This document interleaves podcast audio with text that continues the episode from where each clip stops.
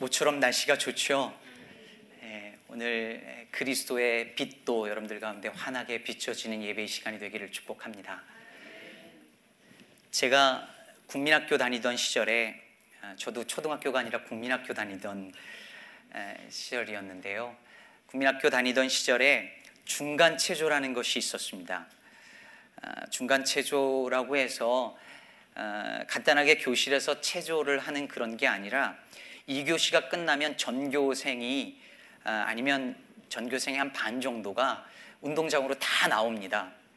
그리고 다 같이 줄을 맞춰서 체조나 율동 혹은 댄스를 하는 거예요. 그러면 주로 교장 선생님이 이렇게 서시는 단상에 가장 율동을 잘하고 귀엽게 생긴 여자아이 한 명하고 남자아이 한 명이 앞에서 하는 거예요. 어, 그럼 모든 학생들이 그 두 아이를 보고 따라하는 것이요. 아, 그 남자아이가 바로 저였습니다. 제가 어릴 때 아, 춤에 좀 달란트가 있었거든요. 그때 잘 개발했으면 지금쯤 BTS나 뭐. 여러분은 어릴 적 무슨 달란트가 있으셨나요? 그걸 잘 개발해서 지금 활용하고 계신가요? 자녀가 있으시다면 여러분의 자녀들은 어떤 달란트가 있는 것 같으세요? 그것을 잘 발견해서 성장하도록 돕고 계신가요? 여러분께서 교회를 오래 다니신 분이라면 제가 지금 달란트라고 하면서 어, 이 단어를 사용할 때 어떤 의미로 사용하는지 어색함 없이 받아들일 것입니다. 우리는 주로 어떤 재능, 내가 가진 재능이나 기술을 달란트로 표현하는데 익숙하니까요. 그렇게 된 배경에는 바로 오늘 본문에 나오는 이 비유의 말씀이 있습니다. 우리가 잘 아는 예수님의 비유지요. 내용은 간단합니다. 어떤 사람이 어, 멀리 가면서 종들을 불러서 자기 소유를 맡기는데 각각 그 재능대로 맡겼다고 성경이 되어 있습니다. 각각 그 재능대로는 각각 그 능력대로라고 번역하는 게 좋습니다. 영어 성경 NIV에도 보면 according to his ability 이렇게 되어져 있습니다. 그 능력에 맞게 어떤 종에게는 금 다섯 달란트를 또 다른 종에게는 두 달란트를 그리고 한, 남은 한 사람에게는 한 달란트를 주고 떠났습니다. 그 후에 다섯 달란트 받은 종은 장사를 해서 또 다섯 달란트를 더 남기고 두 달란트 받았던 종도 열심히 장사를 해서 두 달란트를 더 남겼습니다. 그런데 한 달란트 받은 사람은 그걸 가지고 어떻게 하죠? 땅에 묻어 두었습니다. 시간이 오래 흘렀습니다. 성경은 오랜 후에 주인이 다시 돌아왔다라고 말합니다. 그리고 결산을 하는데 다섯 달란트와 두 달란트 더 남긴 종들 칭찬을 받습니다. 이 두 사람에게 주인이 한 말은 똑같습니다. 잘하였도다 착하고 충성된 종아 내가 적은 일에 충성하였음에 내가 많은 것을 내게 맡기리니 내 주인의 즐거움에 참여할지어다. 그런데 한 달란트를 받아서 그냥 땅에 묻어 두었다가 그대로 주인에게 돌려준 이 종은 형벌에 처하게 됩니다.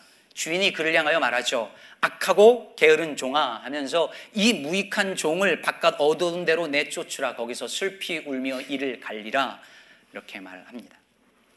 보통 교회에서 이 달란트 비유를 가지고 설교하면서 특히 아이들에게 설교하면서 여기서 이 달란트가 우리가 가지고 있는 어떤 재능 어떤 혹은 어떤 걸 잘하는 어떤 기술 이런 것으로 가르쳐 왔습니다.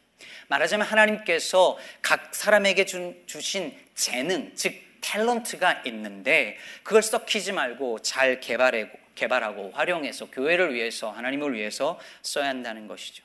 실제로 영어 단어 탤런트가 바로 이 비유에 나오는 달란트에서 왔기 때문에 그렇게 이해하는 것도 무리는 아닙니다. 그래서 우리는 흔히 표현을 이렇게 하죠. 아무래도 얘는 음악의 달란트가 있는 것 같아요. 하나님께서 아무래도 우리 딸에게 미술 쪽으로 달란트를 주신 것 같아. 그러니까 이런 재능을 탤런트를 잘 개발해야 한다라고 말을 합니다. 하지만 여러분, 오늘 본문의 의미가 정말 그런 것일까요?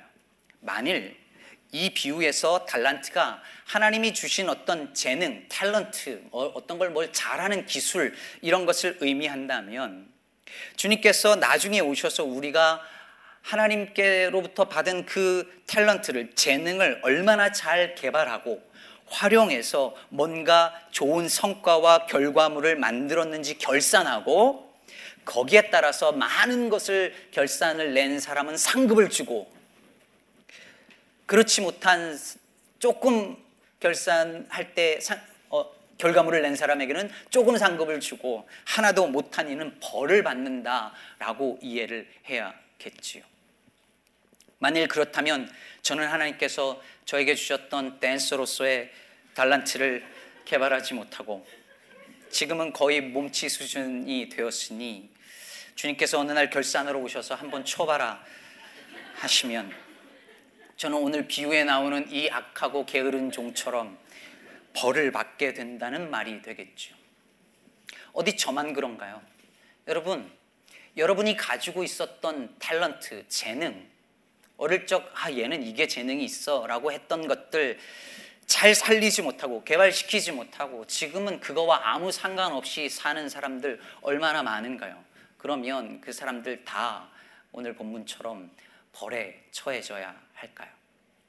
사랑하는 여러분, 예수님이 계속해서 지금까지 전하신 하나님의 나라는 무언가를 잘해서 좋은 성과를 거두면 상을 받고 잘못해서 그만큼의 성과를 거두지 못하면 벌을 받는 세상이 아닙니다. 오히려 그런 세상의 기준을 뒤엎는 나라가 하나님의 나라죠. 아무 공로가 없고 죄 지은 것밖에 없는 이들이 들어갈 수 있는 나라가 하나님의 나라라고 가르쳐 주셨잖아요. 그러므로 오늘 본문을 어떤 자기가 가진 재능을 잘 개발하고 활용해서 좋은 결과를 거두라는 식으로 이해하는 것은 성경적이지도 않고 복음적이지도 않습니다. 그렇다면 오늘 비유는 무엇을 말하고 있을까요? 오늘 본문 14절은 이렇게 시작합니다. 또 어떤 사람이 타국에 갈 때 어떤 다른 나라를 간다고 하는데 또 이렇게 시작하죠. 또. 그러니까 또라고 했단 말은 예수님께서 지금 이 비유를 들려주실 때 앞에 했던 어떤 이야기하고 연관된다는 것이잖아요. 앞에 무슨 이야기가 나옵니까? 오늘 본문 대복음 25장 1절에서 13절을 보면 신랑을 기다리는 열처녀 비유가 나옵니다.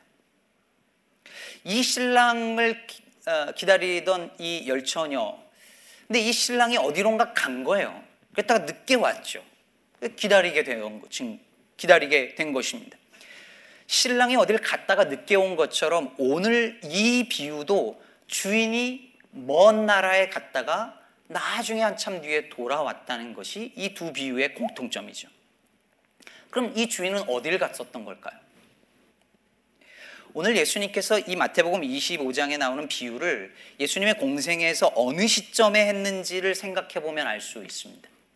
오늘 보면 마태복음 25장이 끝나고 26장부터 무슨 내용이 나오냐면 예수님이 이제 고난받으러 가시는 장면들이 나옵니다.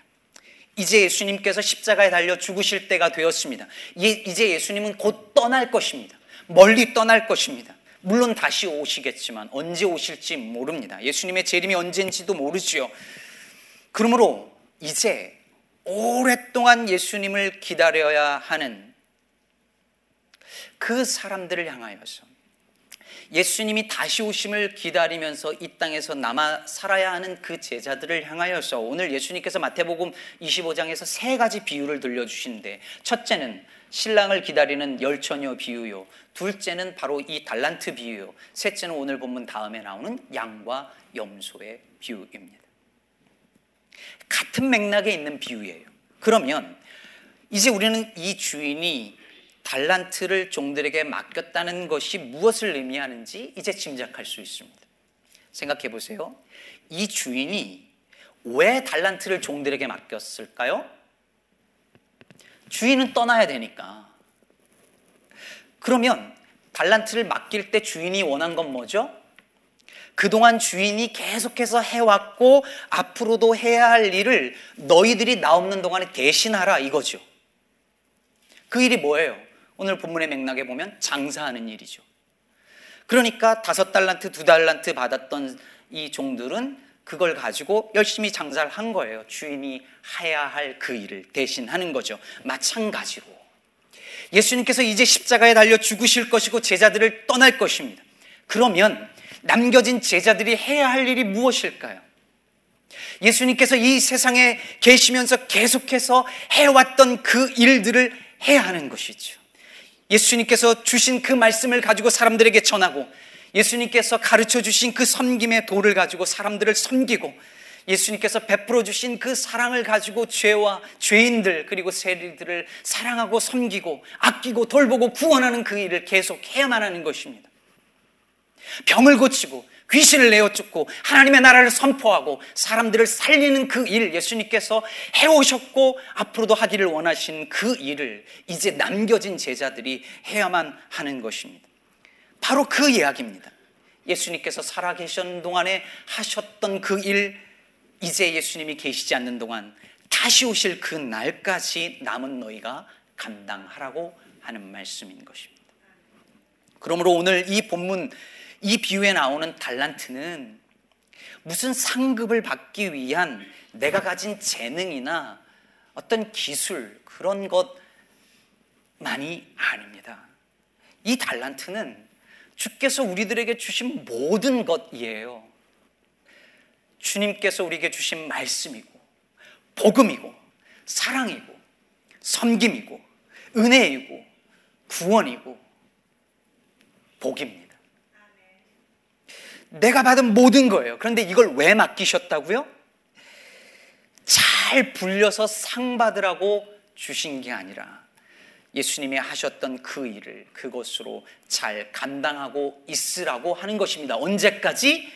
주님이 다시 오시는 그날까지. 그런데 문제는 이 한 달란트를 이 달란트를 받고 두 종은 그것을 가지고 열심히 장사해서 이윤을 남겼고 나머지 한 종은 아무것도 안 하고 땅에 묻어두었다는 데 있지요. 결국 앞에 두 주인은 주인의 즐거움에 참여하고 한 종은 버림을 받습니다. 형벌에 처해집니다. 그런데 여러분, 이 질문을 던져보죠. 이 한 달란트 받은 이 종은 왜 그걸 땅에 그냥 파 묻어 두었을까요? 왜 그랬을까요? 24절, 25절에 보면 이렇게 대답합니다. 주인이여, 당신은 굳은 사람이라 심지 않은 데서 거두고 해치지 않은 데서 모으는 줄을 내가 알았으므로 두려워하여 나가서 당신의 달란트를 땅에 감추어 두었나이다. 보소서 당신의 것을 가지셨나이다. 이 주인은 종, 이, 이 종은 주인을 매우 엄격하고 무서운 사람으로 이해했어요. 자신이 그 돈을 가지고 장사를 잘못했다가 잃어버리게 되거나 주인의 기준에 미치지 못하게 결과를 가져오면 벌을 주는 분으로 이해했습니다. 그러니까 괜히 나서 가지고 잘못 설치다가 있는 것도 잃지 말고 차라리 땅에 묻어두기로 한 거예요. 그러면 적어도 한 달란트는 잃어버리지 않고 그대로 돌려드릴 수 있으니까 안전하잖아요. 제가 군대 갈 때 주변에서 선배들이나 어른들이 늘 저에게 해주었던 말이 있습니다. 중간만에. 그냥 딱 중간에 서. 너무 앞에 서거나 뒤에 서면 골치 아파지니까 중간에만 서. 중간만 해. 이런 이야기를 많이 했습니다. 근데 여러분, 교회에서도 비슷한 말을 종종 듣습니다. 교회는 너무 깊이 들어가면 안 돼. 적당히 해, 중간만 해. 너무 열심히 하고 너무 깊이 들어가면 힘들어질 수 있고 상처받을 수 있고 시험 들 수도 있으니까 중간만 해. 여러분, 중간만 하자. 최소한의 것만 하자. 더 얻을 수는 없겠지만 더 잃지는 않을 것이다. 위험한 도전은 하지 말자. 안전이 제일이다.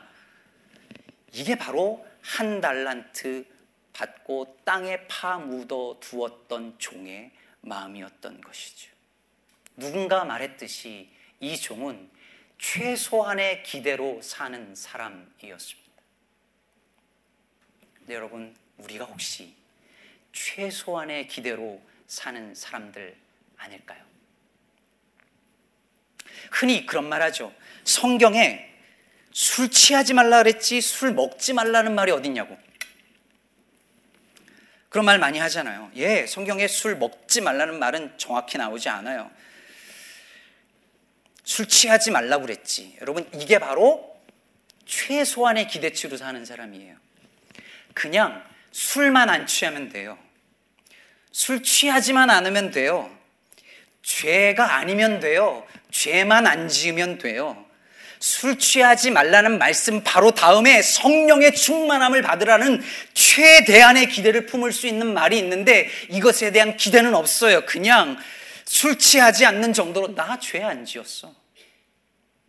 그 정도로 만족하고 마는 거예요. 그리스도의 온전한 사람이 되고 예수의 제자가 되어서 사람을 살리고 세상을 변화시키고 세상의 빛과 소금으로 사는 최대한의 기대로 사는 것이 아니라 그저 남에게 피해 안 주고 나쁜 일 안 하고 법 잘 지키고 성실하게 사는 것으로 만족하는 거지요. 최소한의 기대치로 사는 겁니다. 교회들이 하도 말이 많고 갈등이 많고 싸우니까 많은 교회 장로, 장로님들의 목표는 하나예요. 아무 잡음이 안 생기는 거. 말 안 나오는 거. 그래서 잡음이 생기는 것 같으면, 그럴 것 같으면 아예 아무것도 안 하려고 하는 것이 오늘날 교회들의 모습입니다.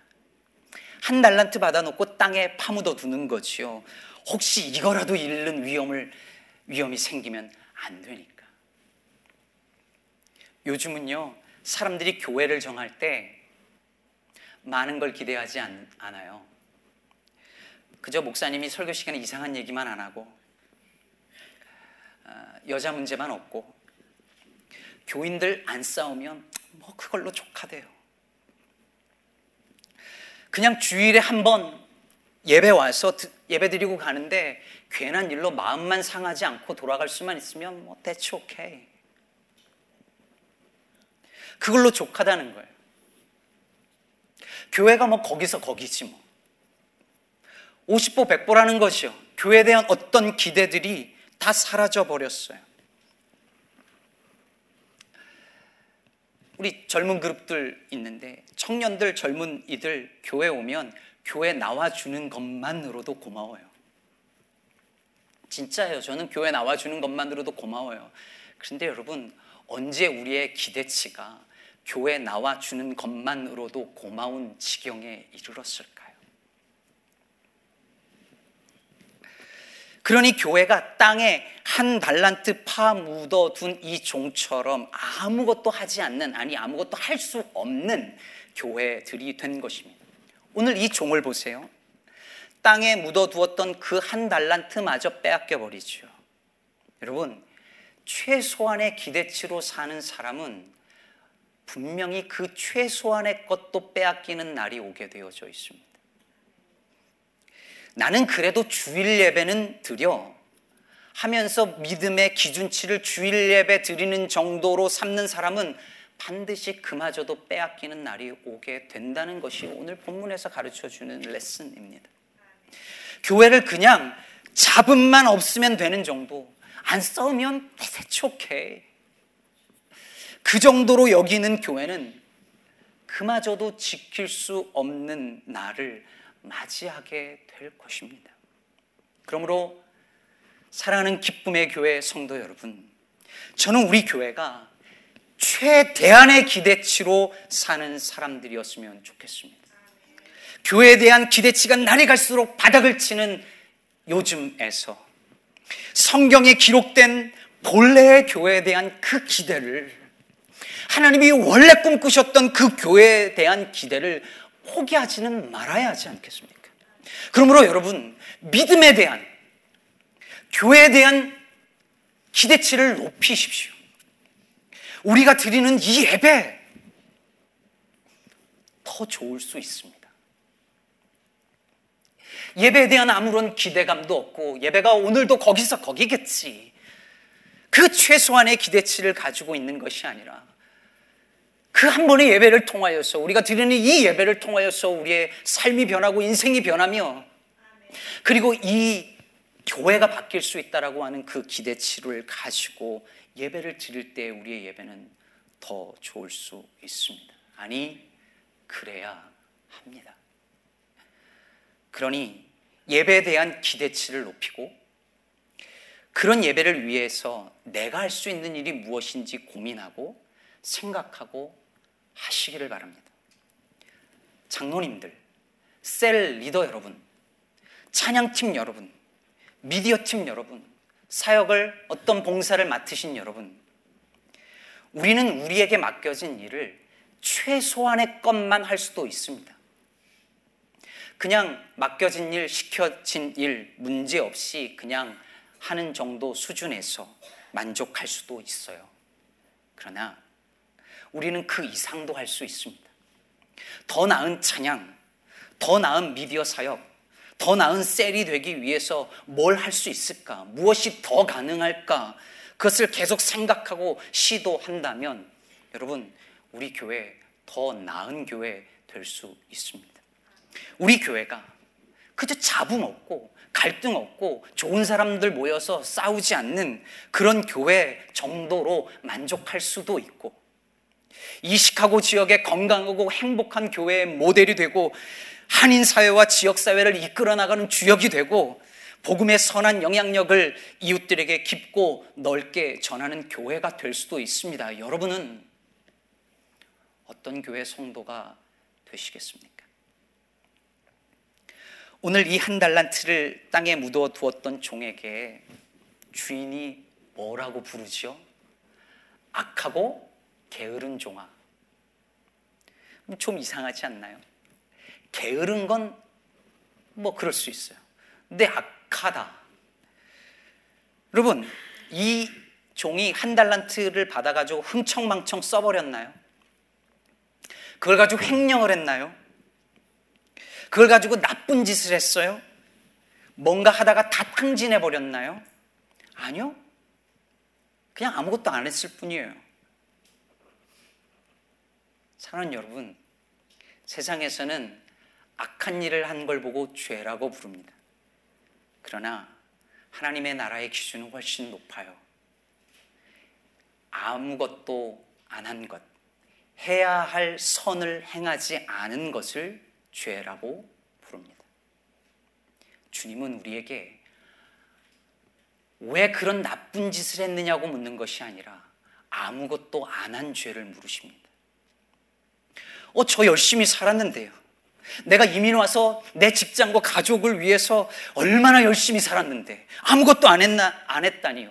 억울할 수도 있습니다. 그러나 여러분 이 정도 그랬을 거예요. 한 달란트 바다 땅 속에 묻어 놓고도 그는 잘 먹고 살았습니다. 오랜 시간이 흐른 동안에 어떻게 먹고 살았겠어요? 다른 건 뭘 열심히 했겠죠. 그래야 사니까요. 문제는 그 주인이 준 그 달란트를 가지고 주인이 있었으면 했을 그 일을 아무것도 안 한 거예요. 예수님이 이 세상에서 살아 계셨더라면 하셨을, 아니, 살아 계시면서 했을 그 일, 사랑하고, 섬기고, 불의와 싸우고, 죄인들을 끌어안는 그 일들을 아무것도 하지 않았습니다. 오늘 본문 다음에 양과 염소의 비유가 나오지요. 염소 쪽에 있는 사람들 뭘 잘못했어요? 지극히 작은 자의 것을 빼앗았습니까? 나그네를 때렸습니까? 누군가를 감옥에 쳐놓고 고문했습니까? 아니요. 그런 나쁜 짓 안 했습니다. 그냥 그들이 줄일 때 먹을 것을 주지 않았고 목마를 때 마시게 하지 않았고 나그네를 보고 영접하지 않았고 옥에 갇힌 자를 보고도 돌보지 않았습니다. 그냥 아무것도 안 했어요. 주님은 그들을 영벌에 처하십니다.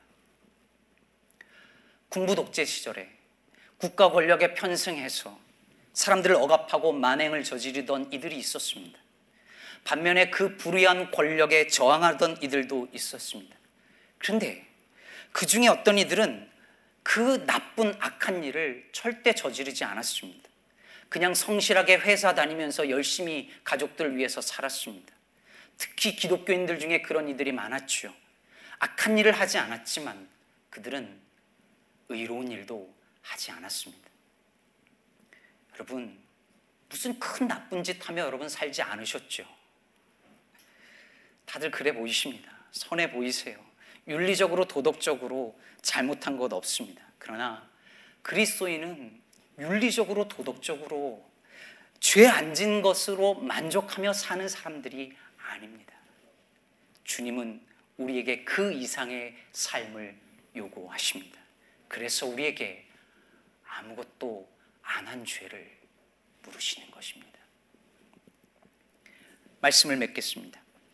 오늘 이 한 달란트 받은 종이 이렇게 한 이유는 주인을 오해했기 때문이었습니다. 주인을 잘못 알았기 때문이었습니다. 주인을 두려워했습니다. 완고한 사람으로 알았습니다. 성공하면 상 주고 실패하면 벌 주는 분으로 알았습니다. 여러분, 이게 문제입니다. 하나님에 대한 오해, 성경에 대한 오해, 교회에 대한 오해, 하나님의 나라를 잘못 이해하는 것으로부터 우리의 신앙의 문제가 발생했습니다. 여러분, 하나님이 원하시는 건 성공이 아닙니다. 엄청나게 이윤을 남겨야 상을 주시는 분이 아닙니다. 우리에게 말씀하시기를 실패해도 넘어져도 괜찮다. 내가 함께 할 테니 해보자 라고 말씀하십니다. 문제는 아무것도 안 한 것이지 하다가 실패한 것이 절대 아닙니다. 사랑하는 여러분, 잘 못해도 괜찮습니다. 큰 일 아니어도 괜찮습니다. 땅 속에 묻어놓고 있지만 않으면 됩니다.